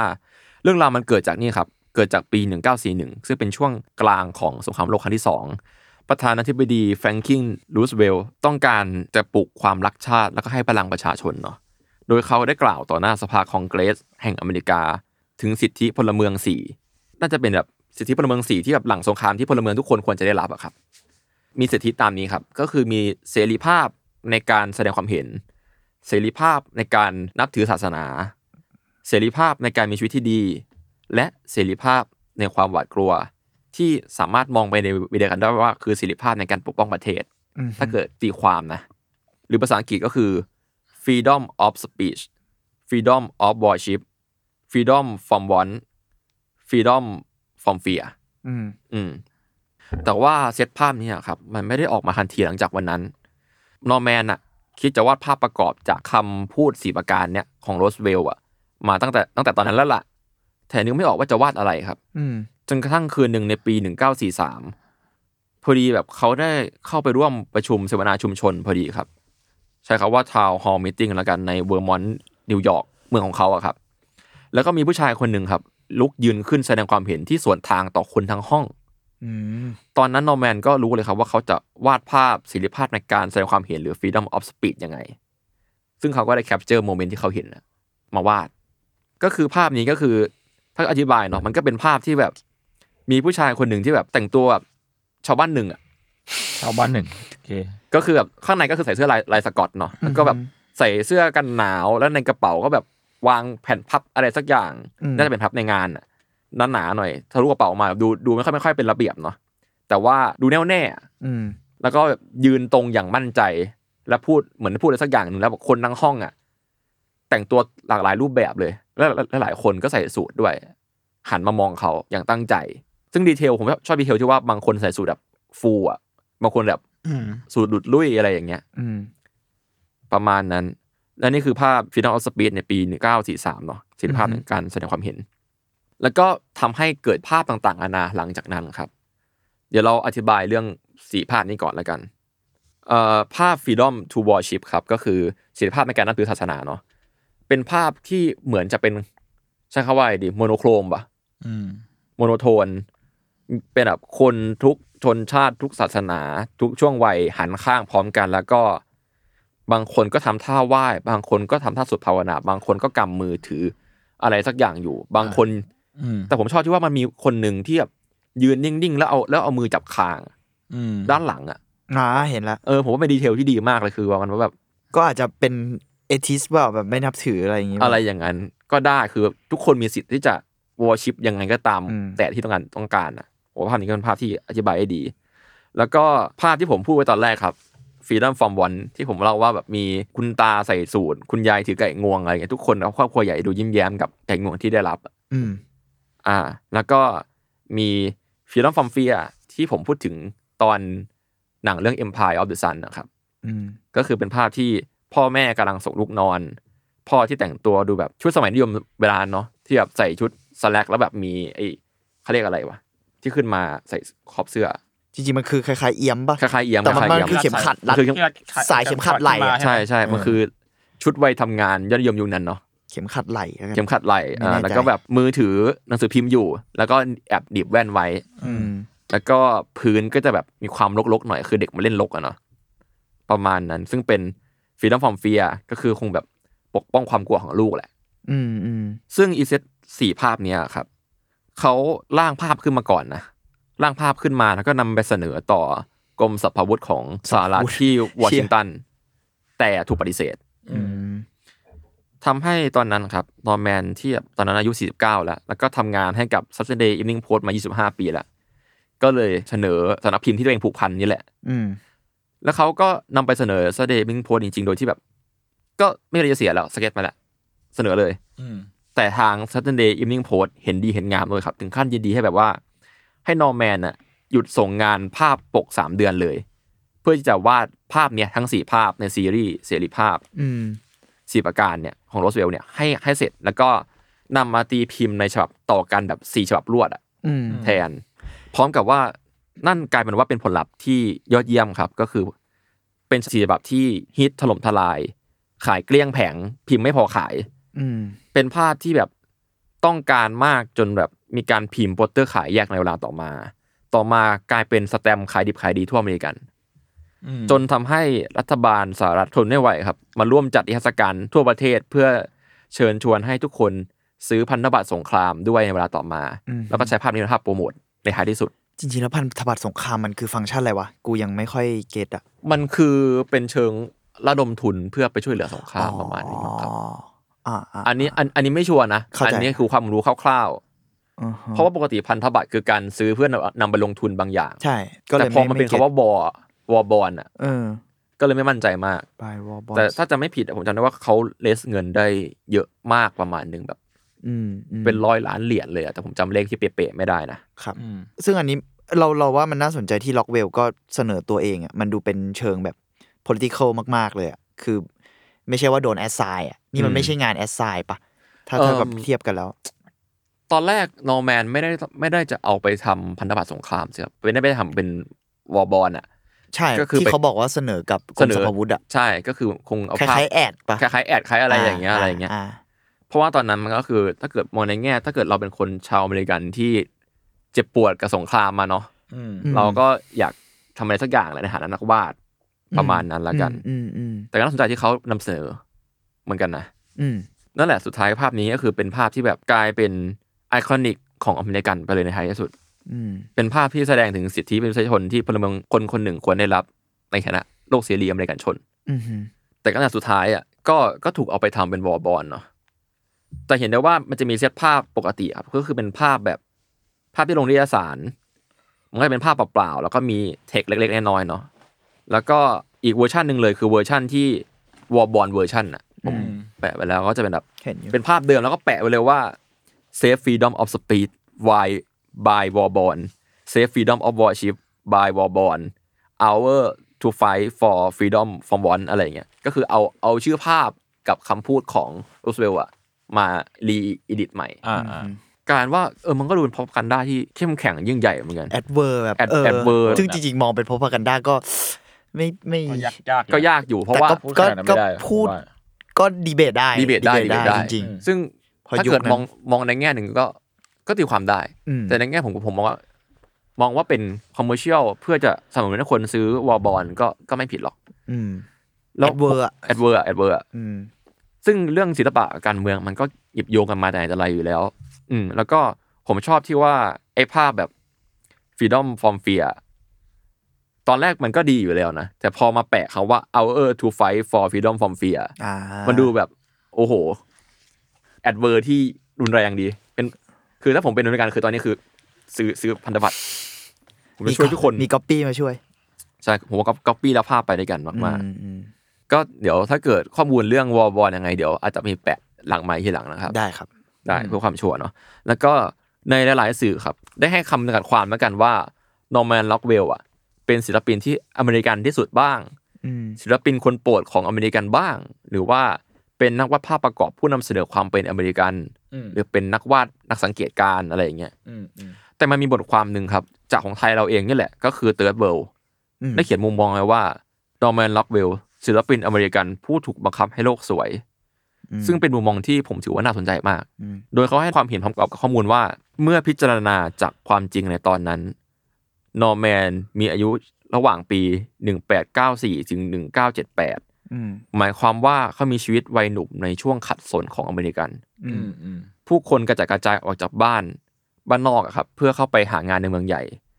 อเมริกันเข้าร่วมสงครามโลกครั้งที่หนึ่งในปี 1917 อืม พอจบสงครามก็ตามอะครับ เศรษฐกิจตอนนั้นนะครับก็คือช่วง 1929 หรือ The Great Depression อืม ซึ่งไปตามในรายการ มันนี่แมกกาดอนครับ ครับ นี่ นั่นแหละครับ แอดเวอร์เข้า แอดเวิร์เข้าผมก็เป็นแอดเวิร์เหมือนกัน โอ้ ซึ่งตอนนั้นถ้าพูดแบบง่ายๆเลยก็คือมีแต่คนยากคนจนคนตกงานครับ อืม ผลช่วงนั้นก็ยังตั้งตัวได้ไม่เท่าไหร่เนาะก็เจอกับสงครามโลกครั้งที่สองแล้วก็คือ 1939ทำให้ภาพชีวิตที่นอร์แมนวาดนะครับ มันดูแอบตรงข้ามกับโลกความเป็นจริงในเวลานั้น อืมฮึอืมฮึ แต่มันก็มีข้อดีคือมันทำให้คนดูอะหลีกหนีโลกความเป็นจริงในชั่วขณะหนึ่ง อืม เพื่อใฝ่ฝันถึงยูโทเปียที่ชาวอเมริกันคาดหวังว่ายังจะมีต่อในอนาคต อืมอืม อืมพวกคุณมีความเห็นเรื่องนี้ว่าไงบ้าง คิดยังไงเหมือนแต่ผมรู้สึกว่าเขาเป็นคนที่แคปเจอร์ช่วงเวลา แห่งความสุขของเมกันได้ดีแหละ อย่างอีรูปครอบครัวมันคือ น่าจะเป็น thanksgiving มั้งถ้ามันกินไก่งวง เออน่าจะ Thanksgiving เออแล้วรู้สึกว่า เดี๋ยว Thanksgiving เอ อ่ะ อ ใช่ สำเนียง สำเนียงต้องมาหน่อยฮะอ่ะ เออเลยเออคิดคิดเหมือนกันอย่างนั้นเหมือนกัน ก็คือเขาก็พยายามนำเสนอในมุมมองที่ ผมว่าพาร์ทหนึ่งมันก็อาจจะช่วยสังคมในตอนนั้นหรือเปล่า อืมอืม เออ ในแง่ที่แบบว่าช่วยเรื่องจิตใจฟื้นฟูจิตใจอะไรเงี้ย อืมอืม อืม น่าสนใจพอยนี้เหมือนกันเหมือนเหมือน ผมเพิ่งคิดเรื่องอะไรประมาณเนี้ยแต่จำไม่ได้ว่า พอ subject อะไรแต่ว่า เชื่อบางทีอ่ะเราอาจจะต้องมองโลกในแง่ดีบ้างเหมือนกันอะมันไม่ อืม อาจจะไม่ใช่คำว่ามองโลกในแง่ดีเสียๆมันคือที่ทีเคบอกแหละว่าแบบมันคือความหวังหรือเปล่าวะ อืม มันมันคือเรื่องโฮปอ่ะ อืม คือสมมุติว่ามึงอยู่ในภาวะสงครามแน่นอนว่าเราก็ต้อง a แวร์สมมุติอะนะอ่ะไม่ต้องสงครามก็ได้สมมุติว่าเราอยู่ในเนี่ยภาวะโรคระบาด ภาวะการเมืองห่วยในบางประเทศแล้วกัน อืม เออไม่ใช่ประเทศเรา แล้วก็ ครับ คือเราก็ต้องมีความหวังมั้ง คือแน่นอนเรา a แวร์เรื่องนั้น แล้วเราก็เรียกร้องทำอะไรต่างๆ แต่ว่าถ้าจะบอกว่าให้เราอยู่กับ จมอยู่กับ ความมืดมนอย่างเดียวอ่ะ พวกนั้นอย่างเดียวก็ มันก็ คงยาก พูดยากเนอะเราก็ไม่ได้ว่าจะเทคไซส์คุณล็อกเวลขนาดนั้นว่าแบบเอ้ยมันถูกแล้วหรือผิดเพราะในที่สุด มันคืองานคอมเมอรเชียลอ่ะ มันมีงานส่วนตัวเขาที่น่าสนใจแหละแต่หมายถึงว่า โดยส่วนใหญ่การที่เขาขึ้นมีมีชื่อเสียงอ่ะมัน คอมเมอร์คือ เชียล ใช่ มันคือแอดเวอร์ของอะไรสักอย่างอะ อืม กระทั่งอเมริกันดีมอ่ะมันก็คือแอดเวอร์ของอเมริกันดรีมอ่ะนึกออกไหม ใช่ เรารู้สึกว่าอเมริกันดรีมก็เป็นโปรดักต์อย่างหนึ่งอ่ะ อืม อืม ยิ่งในภาวะสงครามอะมันมันคือ ใช่ แบบเป็นภาพที่ที่คุณต้องทำให้คนมันเห็นภาพนี้ด้วยกันอะ อ่าใช่ อืม มันคือการโฆษณาที่สุดแล้วอะเออเราเราเลยรู้สึกว่า ก็เลยพูดยากว่าเขาทำถูกไหมหรือผิดแต่ เราว่ามันก็มีผลดีกับสังคมอเมริกันที่มันมันคือความหวังแล้วกันมั้ง อืม เราคิดอย่างนั้นเนอะ อืม อืม คือมันมีมุมมองหนึ่งต่อจากของเติร์ดเบิร์นี่แหละ ผมไปอ่านเพิ่มก็ ครับ คือ เขาบอกว่ามันมีบางอย่างที่หายไปในงานของคุณล็อกเวลคือ ในนิตยสาร The Saturday Evening Post อะแทบไม่มีภาพคนดำเลย อ่านี่เป็นอีกเรื่องด้วย ใช่ใช่ใช่ อืม แต่ว่าถ้าเกิดมาตีความอีกทีหนึ่งในงานหลังจากนั้น และในเวลาต่อมา อืม ก็พบว่าจริง ๆ แล้วเขามองในแง่นะเขาเป็นศิลปินที่ทำตามโจทย์ลูกค้า ใช่เขาเป็นแอดเวอร์เว้ยเขาเขาทำงานแอดเวอร์อะ เขาเหมือนกราฟิกดีไซเนอร์หรือพวกเราในตอนเนี้ยว าดภาพประกอบไง เออ ใช่ คือสังคมอเมริกันก่อนยุค 50 นะครับถ้าพูดแบบตรงๆ ออนแฟกนะก็คือ คนดำเป็นชนชั้นที่โดนเหยียดหยามเนาะ เหยียดผิวเลย เออ เหยียดผิวเลยแล้วกัน น ทำได้แค่งานแรงงานหรือรับใช้ แต่ว่านิยสารที่นอร์แมนทำอะครับ มันเจาะกลุ่มคนผิวขาวหรือนักนิยมไง อืม แล้วก็นิยสารก็แบบอยากอยู่บนโลกอรุณวันติอันสวยงาม แต่ อืม ไม่อาจจะลืมคิดบางอย่างไปอะไรอย่างเงี้ย อืม ซึ่งมันก็ช่วยไม่ได้ในฐานะคนที่ทำงานทำอาหารกินกับภาพประกอบ อืม ซึ่งเราก็ไม่รู้ไงว่าตอนนั้นนอร์แมนคิดอะไรอยู่ อืม แต่ว่า อืม ต่อให้เขาคิดที่จะวาดคนผิวสีหรือผิวเดียวผิวดำหรือผิวอะไรก็ตามแต่ เขาก็อาจจะวาดไม่ได้ อืม ใช่ ถ้าเป็น อืม ในงานคอมเมอรเชียลก็อาจจะอาจจะวาดยาก อาจจะวาดยาก เสนอเใช่พ ยาราะกว่ารับบีบมาแหละ ออ ใช่เขารับบีฟมาแล้ว รับี ใช่ บอะ แต่ว่างานเขาอะครับ เริ่มจะมีภาพคนผิวดำมาหลังจากที่ทำงานชื่อ for freedom แล้ว อืม อ๋อ ก็คือเหมือนช่วงนั้นก็แนวคิดของอเมริกาคงเริ่มเปลี่ยนแปลงไปเนาะ อืม แล้วก็ อืมอืม มันปลดล็อกหรือว่าชื่อเสียงเขาก็ได้แล้วเขาน่าจะพร้อมทุกอย่างมากขึ้นครับคือตอนนั้นนะครับ คุณนอร์แมนนะเริ่มอิสระในการถ่ายทอดผลงานการวาดของเขาแล้วบกนิยสารก็เริ่มมีการอนุมัติให้มีการวาดคนผิวดำบ้างในช่วงเวลานั้น อืม อืม พอนั้นปุ๊บเขาก็วาด อืม แล้วก็ในข้อมูลนะบอกว่าคุณนอร์แมนน่ะรู้ดีว่าบางทีอ่ะมันอาจจะหนักไปซะหน่อยสำหรับนิยสารครอบครัวคนหัวขาว หัวโบราณเขาใช้คำนี้เลย อืม อืม ซึ่งก็แล้วแต่ความเห็นแต่ละคนนะครับ แต่ผมก็มองว่าก็อาจจะเป็นอนุรักษ์นิยมเรามั้ง อืม เขาจึงเปลี่ยนไปเขียนให้นิยสารชื่อนิยสารลุกแทนครับ ซึ่งนิยสารวิจารณ์สังคมที่เปิดโอกาสให้เขาอ่ะได้แสดงการเรียกร้องบางอย่างเนาะให้กับความยุติธรรมทางเชื้อชาติสีผิวได้สบายใจกว่า อืม อันเก่าของเขา เช่น มันจะมีภาพหนึ่งครับที่เขาเขียนในกับนิสสานลุกในปี 1964 ชื่อ The Problem We All Live With ครับ หรือแปลไทยปัญหาที่พวกเราก็หนีไม่พ้นปัญหาที่เราก็อยู่ด้วยกันนั่นแหละ ซึ่งภาพนี้ก็เป็นภาพที่ทรงพลังมากครับ ก็คือเป็นภาพที่ เอ่อว่าไงดี เป็นเด็กเด็กผิวสีผู้หญิงคนหนึ่งใส่ชุดสีขาวเนาะแล้วก็ในมือถือแบบสมุดหนังสือเรียนละกัน อืม ถ้าผมเดานะ เพราะว่ามันมีมันมีไม้ไม้บรรทัดกับดินสอยังลบอยู่อะครับเขาใส่ดีเทลเก่งนะเพราะว่าผมเห็นสมุดเล่มหนึ่งดูสะอาดมากครับสมุดด้านหลังอะดูสกปรก อืม อะไรอย่างเงี้ยครับ แล้วก็คนรอบตัวเป็นผู้ชายใส่สูทที่ก็ดูน่าจะเป็นชาวผิวขาว คือมันมันไม่เห็นหน้าครับ เห็นแค่แขนใส่สูทแล้วก็เดินคุมหน้าหลังอยู่ แล้วตรงแขนเนี่ยเขียนว่า Deputy U.S. March แล้วก็ด้านหลังเป็นแบ็กกราวกำแพงที่ดูเก่าๆหน่อย อืม บนพื้นคอนกรีต ในในกำแพงก็มีรอยรอยเขียนตัวหนังสืออยู่เนาะ อืม ซึ่งมันอ่านไม่ชัดอะแต่มันมีอันหนึงเขียนว่า KKK กับ A หนึ่งเขียนว่า น่าจะเป็น N word เออ ไม่เป็นไร N-word น่าจะเป็น N word อีกอันหนึ่งอ่ะ N word แหละ อืม N คือ N N word เลย เขียนชัดมาก แล้วก็มีน่าจะเป็น tomato อะไรนะมะมะมะเขือเทศ มีมะเขือเทศคว้างใส่อยู่อ่ะ อืม อ่า แล้วก็เปื้อนอใส่ยู่กำแพ ใช่ แต่ก็ไม่ไม่โดนไม่โดนน้องคนนั้น อืม ซึ่งภาพนี้เป็นภาพที่ทรงพลัง เพราะว่าด้วยชื่อภาพด้วย แล้วก็ภาพที่เล่าด้วยทำให้ในปี 2011 ครับ ประธานาธิบดีสหรัฐอเมริกาโอบามาครับ ขอภาพเนี่ยไปติดที่ทำเนียบขาว อืม อืม แล้วก็จริงๆหลังจากนั้นน่ะก็จะมีภาพในสารลุกที่เริ่มพูดถึงคนผิวสีเนี่ยชนชาติอื่นเยอะขึ้นเรื่อยๆแหละ อืม อย่างเช่นภาพชื่อ New Kid in Neighborhood ในปี 1967 ก็เป็นเหมือนกับฝั่งขวาเป็นเด็กแบบเมกันเมกันน่ะคิดสภาพแบบมันคือเหมือนเหมือนงานชิ้นเก่าๆเขาเลยเว้ย อืม ก็คือแบบเป็นเด็กคนหนึ่งในชุดเบสบอล มีเด็กผู้หญิงอยู่ข้างหลัง มีเด็กผู้ชายอยู่ข้างหน้า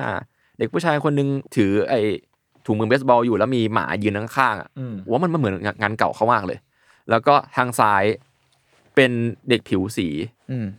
เด็กผิวดำนั่นแหละ อืม คู่พี่น้องที่คนหนึงเป็นเด็กผู้หญิงคนหนึงเป็นเด็กผู้ชายกำลังถือถุงมือเบสบอลอยู่แต่ว่าดีเทลที่ผมเห็นก็คือ ฝั่งฝั่งเด็กผิวขาวอ่ะ ถือหนวมไม่อย่างมั่นใจเนาะไว้ข้างหน้า แต่ว่าเด็กผิวสีหรือผิวดำเนี่ยเขาถือถุงมือเบสบอลไว้ควยควายหลังไว้อ่ะ อืม อะไรอย่างเงี้ย แล้วก็มีดีเทลเล็กๆน้อยๆคือ เด็กผู้ชายเนี่ยเลี้ยงเลี้ยงหมาสีดำเด็กผู้หญิงผิวดำเนี่ยเลี้ยงแมวสีขาว แล้วด้านหลังแบ็กกราวครับ มันเหมือนเป็นการย้ายบ้าน เหมือนว่าครอบครัวผิวสีผิวดำเนี่ย ย้ายย้ายบ้านมาที่นี่ อืม ประมาณนั้น อืมมันเลยชื่อนั่นไงใช่ไหม มันเลยเออนิวคิดอินเดเนเบอร์ฮูดไง อืม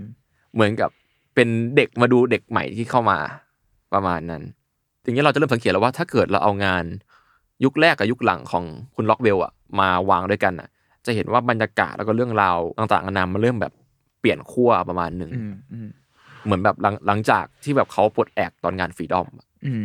มันก็ตีความได้หลายอย่างนะว่า มันเป็นช่วงยุคสมัยที่อเมริกาเริ่มเปิดแล้วหรือเปล่า อืม หรือ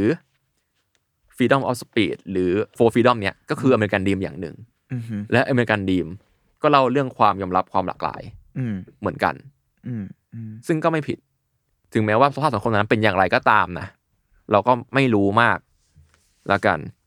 ด้วยอะไรก็ตามแต่ครับทำด้วยคุณนามคุณ คุณดูประการ เออเฮ้ยเก่งว่ะ นะ อ่านั่นแหละ ครับ ครับไม่น่าเขียนคำยากเลยครับ นะครับ ก็คือด้วยผลงานต่างๆนะมากมายของเขาแหละ ที่มีต่อชาวอเมริกันเองเนาะในปี 1977 ครับล็อกเวลจึงได้รับเหรียญแห่งอิสรภาพของประธานาธิบดีอะครับ อืม ซึ่งเป็นเครื่องอิสริยาภรณ์สูงสุดของสหรัฐอเมริกา เก่งมากที่เค ซึ่งประธานาธิบดีจะมอบให้กับผู้ทรงเกียรติในด้านต่างๆเนาะซึ่งเขาก็ได้ไป ยังไม่นับกับรางวัลอื่นๆมากมายแล้วกัน คือรางวัลเรื่องนักวาดภาพประกอบไม่ต้องพูดถึงนะ อ่า เยอะอยู่แล้วเพียบซึ่งมามาถึงตอนเนี้ย ผมอยากให้หลายๆคนไปดูในงานของนิสานลูกของเขาจริงๆแหละเพราะว่ามันจะมีงานแบบเริ่มเดือดขึ้นเรื่อยๆอะ อืม ถ้าเกิดเรื่อยลงไปมันจะ intense นะ จะจะมี Southern Injustice มันจะเป็นภาพวาดของการฆาตกรรมใน อืม มิ s ซิสซิปปีอะครับเป็นแบบมีภาพคนขาวคนหนึ่งยืนอยู่แล้วมองเงาตะคุ่มตะคุ่มแล้วมีคนดำมามามากอดอะ อืม มันถูกยิงมาอะไรอย่างเงี้ยและช่วงหลังช่วงหลังมาเองครับปก The Saturday Evening Post อะครับก็เริ่มมีงานที่เล่าถึงความหลากหลายแล้ว อืม แล้วก็เป็นมีภาพที่เขาวาดด้วยเหมือนกัน อืม นั่นแปลว่าช่วงนั้นสังคมหรืออะไรต่างๆนานามันก็เริ่มอัปเกรดขึ้นในเวลาต่อมาแหละ อืม แล้วก็มีการยอมรับให้วาดคนให้หลากหลายขึ้นในงานสื่อสิ่งพิมพ์ อืม แล้วก็จริง ๆ มันมีงานงานหนึ่งที่ชื่องานชื่อ The Spirit of 1976 ครับ ซึ่งงานเนี้ยถูกขโมยในปี 1978 มีอายุได้มานานจัด แล้วก็ถูกตามหาจนเจอในปี 2001 โดย FBI ครับ เชีย อ่า คือมันมันเป็นภาพที่ผ ผมว่ามันคล้ายๆกับภาพของฝรั่งเศสอะที่แบบเป็นคนถือธงชาติอะแล้วแบบมีคนอยู่ข้างหลังเยอะๆอะ อืมอืม เออแต่ว่าภาพนี้เป็นเหมือนกับเป็นคนกำลังแบบคล้ายๆเป็นก็คือบอยสเกลเขาที่เขาชอบวาดกำลังมาร์ชชิ่งกันอยู่ แล้วด้านหลังเป็นแบบธงชาติอเมริกัน แล้วก็ตรงพื้นก็มีหินกรวดต่างๆมากมาย ด้านหลังเป็นฝุ่นควันเนาะแต่ว่าภาพเนี้ยเป็นภาพที่มีคนผิวดำอยู่นั่นแหละ อืม อืม ซึ่งมันเป็นก็เป็น personal project เขาก็แปลว่าเขาก็น่าจะมีแนวคิดอะไรอย่างนี้อยู่ว่า อืม อเมริกันดีมของเขาอ่ะคือความหลากหลายหรือเปล่าที่เขาอยากจะเป็น อืมอืม ซึ่งใครจะไปตามผลงานของคุณนอร์แมนล็อกเวลต่อเนาะผมขอแนะนำเว็บหนึ่งแล้วกันที่แบบจัดระเบียบงานเขาได้เป็นระเบียบที่สุดเว็บหนึ่งแล้ว ก็คือชื่อ พิมพ์คำว่า print เติม s นะครับ dot mrm dot org ที่รวบรวมงานของเขาไว้เยอะมากเลย แล้วก็ทุกภาพจะมีข้อมูลแรงบันดาลใจในการวาดหรือข้อมูลคร่าวๆ แปะลงไปด้วย มีการแบ่งหมวดชัดเจนเลยเช่นแบบ subject อะนะเช่นแบบอเมริกันหน้า animal civil rights อะไรอย่างเงี้ยครับ อืม หรือแบบหมวดหมู่ฮิวเมอร์สปอร์ตเมนอะไรอย่างเงี้ยหรือตามคอลเล t ชันป๊อปปูล่าของเขา เช่น นั่นแหละมี For Freedom เนาะมี w i l l e r g i l l s มี e p i f o o l จริง ๆ งานเขาก็แบบมีชื่อดังอีกเยอะแหละ แล้วก็บีแบ่งตามปีด้วย ซึ่ง NRM นี่เองครับ ย่อมาจาก Norman Rockefeller Museum ครับ อืม ก็คือเป็นมิวเซียมที่ก่อตั้งในปี 1993 ครับ ในสต็อกบิดเปิดทำการหน้าอาคารที่ออกแบบโดยสถาปนิกชื่อโรเบิร์ต A.M. t r u s h ซึ่งมันมาจากการที่ต้องการสื่อถึงงานเสรีภาพสี่ประการ ที่เคยพูดถึงนั่นแหละครับ The Four Freedoms ซึ่งเป็นงานสำคัญในชีวิตเขาเนาะแต่ว่าเสียดายที่คุณนอร์แมนไม่ทันได้เห็นครับ เขาเสียชีวิตก่อนหน้านั้น ได้ประมาณหนึ่งแหละ ประมาณนั้น อันนี้คือเรื่องราวของคุณนอร์แมนล็อกเวลครับในวันนี้ อืม อืมอืม อืมอืม อืมซึ่งโอเค พอได้ฟังเรื่องราวที่ว่าเขาเริ่มวาดถึงคนผิวสีเริ่มอะไรแล้วอะเนาะทุกวันเนี้ยคำว่าผิวสีถือเป็นคำคำที่โอเคไหม เออมันมีการดีเบตกันเรื่องคำนี้เหมือนกันเนาะแต่เรารู้สึกว่ามันก็ ไม่รู้ว่ามันมันแล้วแต่คนเหมือนกันอะ เออ แต่แต่แต่ถ้าสมมติเป็นผิวดำเราก็จะได้ผิวดำ อืม ผิวสีเรารู้สึกว่ามันมี มัน หลาย ดูแบบ หลาย มันติด คนกว่า โอเค อะไรอย่างงี้ เห มั้ อน ง เขา ไม่ จะ prefer ไม่แน่ใจ คำว่า นะ ผิวดำมากกว่ามั้ง เออ maybe ใช่ใช่เพราะว่าผมก็ลังเลอยู่ว่าพูดคำว่าอะไรดี เข้าใจเข้าใจ เออเออนั่นแหละ พอเห็นงานของคุณล็อกเวลอย่างเงี้ยนึกนึกถึงยุคสมัยเนี่ยที่แบบว่ามันเริ่มมีการทำแบบเนี้ยที่แต่ว่าเปลี่ยนมีเดียมอะจากนิยายสาร โฆษณาเป็นภาพยนตร์แทน อืม รู้สึกภาพมันดูทับซ้อนกันอยู่เหมือนกันนะ อืมอืม เราว่าแม่งคือนอกจากทัศนคติส่วนตัวของของเขาอะไรเงี้ยแม่งต้องยอมรับว่าเขาอย่างที่บอกเขาเป็นคนทำโฆษณาทำแอดเวอร์ทำภาพประกอบตอบโจทย์อะไรหลายอย่างเยอะใช่ไหม อืม มันมันเลยน่าจะเป็นแบบมันคือการดูสภาพสังคม อืม ของอเมริกาผ่านงานเขาได้ด้วย คือไม่ใช่แค่ว่ายุคของเขาอ่ะมันคือยุคของอเมริกา อืม เพราะจริงๆก่อนหน้านั้นที่พอมันมีแต่ผิวขาวหรือมีแต่อเมริกันดรีมอ่ะมันมันบอกหมดเลยครับ อืม ว่าตอนนั้นใครคิดอะไรหรือว่าทำอะไรเพราะในที่สุดเขาคือคนที่ขับเคลื่อนสังคมในแง่หนึ่งด้วยซ้ำอ่ะมันคือการวิชวลไลซ์ภาพอเมริกันดรีมอ่ะ อืม แล้วมันสำคัญมากในในอเมริกันในช่วงนั้นนะ เราคิดว่าเออมันก็เลย งานเขามันเหมือนเป็นตัวแบบปฏิทินนิดนึงอ่ะว่าเอ้ยตอนนั้นคนมัน คิดอะไรอยู่ สังเออสังคมมวลรวม เป็นไง มัน บ้าง คิด อืม ไปประมาณไหนอะไรเงี้ยเพราะฉะนั้นความแตกต่างโอเคนอกจาก personal เขาแต่อย่างที่ทีเคบอกถ้ามันมี personal project ก็เขาก็คงสนับสนุนประมาณหนึงมั้ง อันนั้นเราก็ไม่ไม่อาจรู้ได้ แต่ว่ามันมันมันชัดในแง่สังคมอ่ะการดูงานโฆษณามันชัดมากว่าสังคมตอนนั้นคนมันคิดอะไรอยู่อ่ะ อ่าใช่ เออเราเราคิดว่าอย่างนั้นนะ อืม ประมาณนั้นมั้งครับ เพราะว่ามันจะมีภาพหนึ่งที่อยู่ในนิตยสารโพสต์ อืม ซึ่งทุกวันเนี้ยพอมาดูอ่ะ มันดูสื่อถึงฟิมินิซึมเหมือนกันนะ ของเราแมนคือมันคือภาพภาพนี้ จริงๆ ภาพนี้เป็นภาพดังของเขาแหละแล้วหลายคนจะเคยเห็นก็คืออ อ่า แบ็กกราวด้านหลังอ่ะมันจะเป็นธงชาติอเมริกัน แล้วมีผู้หญิงที่แบบดูแข็งแรงอ่ะ ดูแบบไม่ต้องพึ่งพาใครอ่ะอยู่หน้าปก อืม แต่ผมก็ไม่ไม่สามารถไปอ่านเนื้อหาข้างในได้เนอะเพราะว่ามันเกี่ยวกับอะไร อืม แต่คือเท่าที่ดูในภาพแบบผู้หญิงคนนั้นดูแบบเป็นเป็นช่าง อ่าอ่า ซึ่งพอดูจากช่วงเวลาในงานเขาแล้ว แล้วก็ยุคเวลานั้นแล้วรู้สึกว่าเขาก็ดูตระหนักถึงความเป็น ความหลากหลาย ความหลากหลายประมาณหนึ่งเหมือนกัน อืมอืม เพราะว่าคือถึงแม้ว่าภาพงานของคุณล็อกเวลจะเล่าอะไรก็ตามแต่อย่าลืมว่า ในช่วงเวลานั้นนะเราก็รู้อยู่แล้วตามข่าวตามอะไรนะว่า การที่คนมันยังไม่ยอมเปลี่ยนแปลงไปตามกาลเวลาหรือว่าสิ่งที่ประเทศกำหนดให้เป็นน่ะ มันก็ยังเกิดขึ้นอยู่ อืม การที่เขานำเสนอเรียบเรียนภาพแบบนี้ออกมา ก็เสนอถึงแนวคิดหนึ่งของเขาเหมือนกัน อืม อืมอืม ในฐานะนักวาดภาพกับคนหนึ่งนะแต่ก็ถือว่าบรรณาธิการหรือนิยสารเอง ก็ยอมรับความคิดของ น เขาเหมือน เกี่ยว กัน เกี่ยวข้องกั มัน นเกี่ยวข้องกันหมด อืม อืม ซึ่งเราก็ไม่สามารถคาดเดาได้นะว่า เขาเป็นคนยังไงกันแน่ อืม อืม ก็ต้องไปดูอินเทอร์วิวดูอะไร ก็ดูอินเทอร์วิววันอีกทีใช่ แต่ว่านั่นแหละจากที่อ่านอ่านมันก็ภาพลักษณ์บวกอยู่ประมาณว่าแบบเขาก็ดูเป็นคนที่ยึดถือในสิ่งเหล่านี้จริงๆ เอาแวน เอาแวร์มาหนึ่งจริงๆแล้วก็ไอตอน for freedom มันมันเปลี่ยนความคิดเขาประมาณหนึ่ง อืม อืม ปลุกแรงใจเขาประมาณหนึ่ง อืมอืม ซึ่งลหลายๆคนอาจจะมองอย่างอื่นก็ได้ เราโอเคกับทุกความเห็นเนาะ อืมอืม ประมาณนั้น แล้วคุณจุนหลังจากที่ฟังเรื่องราวไปอะคิดยังไงบ้างเมื่อกี้มีแต่ความเห็นมีแต่ความเห็นพี่เมง แต่ผมคิดเหมือนที่พวกคุณคุยกันมาคือผมรู้สึกว่างานของเขามันก็คือการบันทึกช่วงเวลาของสังคมอเมริกันในสมัยนั้นแหละ อืม เพราะแบบอย่างอะพอมันเริ่มมีการถูกยอมรับของคนผิวดำมากขึ้น มันก็มีงานของเขาที่แบบเริ่มพูดถึงคนผิวดำมากขึ้นอะไรเงี้ย ประมาณนั้นละกันครับ อืม ครับ อืมแล้วก็นั่นแหละ จริงๆ อยากอยากให้ไปลองดูงานของคุณนอร์แมนล็อกเวลเพิ่มเนาะเพราะว่าในส่วนนิยสารก็ดี แต่ว่าในส่วนงานอื่นเขาอะผมว่ามันมีความแบบมีมุมตลกอีกเยอะ แล้วก็ดาร์กโจก็มีเหมือนกัน จริงๆ งานเขาหลักๆก็งานเขาเยอะมากอะอย่างที่ผมพูดว่าลำพังแค่นิยสารก็ 300 กว่าฉบับแล้วยังไม่นับนิยสารเล่มอื่นๆ อีก อืม งานอย่างอื่นอีกอะไรเงี้ย แล้วก็เขาเป็นตัวแทนของคำว่าอเมริกันประมาณหนึ่งเขาว่าอเมริกันเพนเตอร์อะมันคือเขาจริงๆอะอย่างไปฏิเสียไม่ได้อะ อืม อืม ถือเป็นศิลปินที่คนหนึ่งที่อยากให้หลายๆคนรู้จักกันครับ ครับ ประมาณนี้แล้วกันครับ ครับอาทวด EP นี้ก็ประมาณนี้ครับผมติดตามฟังอาทวดได้นะครับ ทุกวันพฤหัสครับ ทุกช่องทางของสมบัติแคบครับแล้วก็อย่าลืมนะครับเรามี membership ให้ดูใน YouTube กันนะครับ ก็ประมาณนี้ครับพวกผมสามคนลาไปก่อนครับผมสวัสดีครับ สวัสดีครั สวัสดี บ ครับ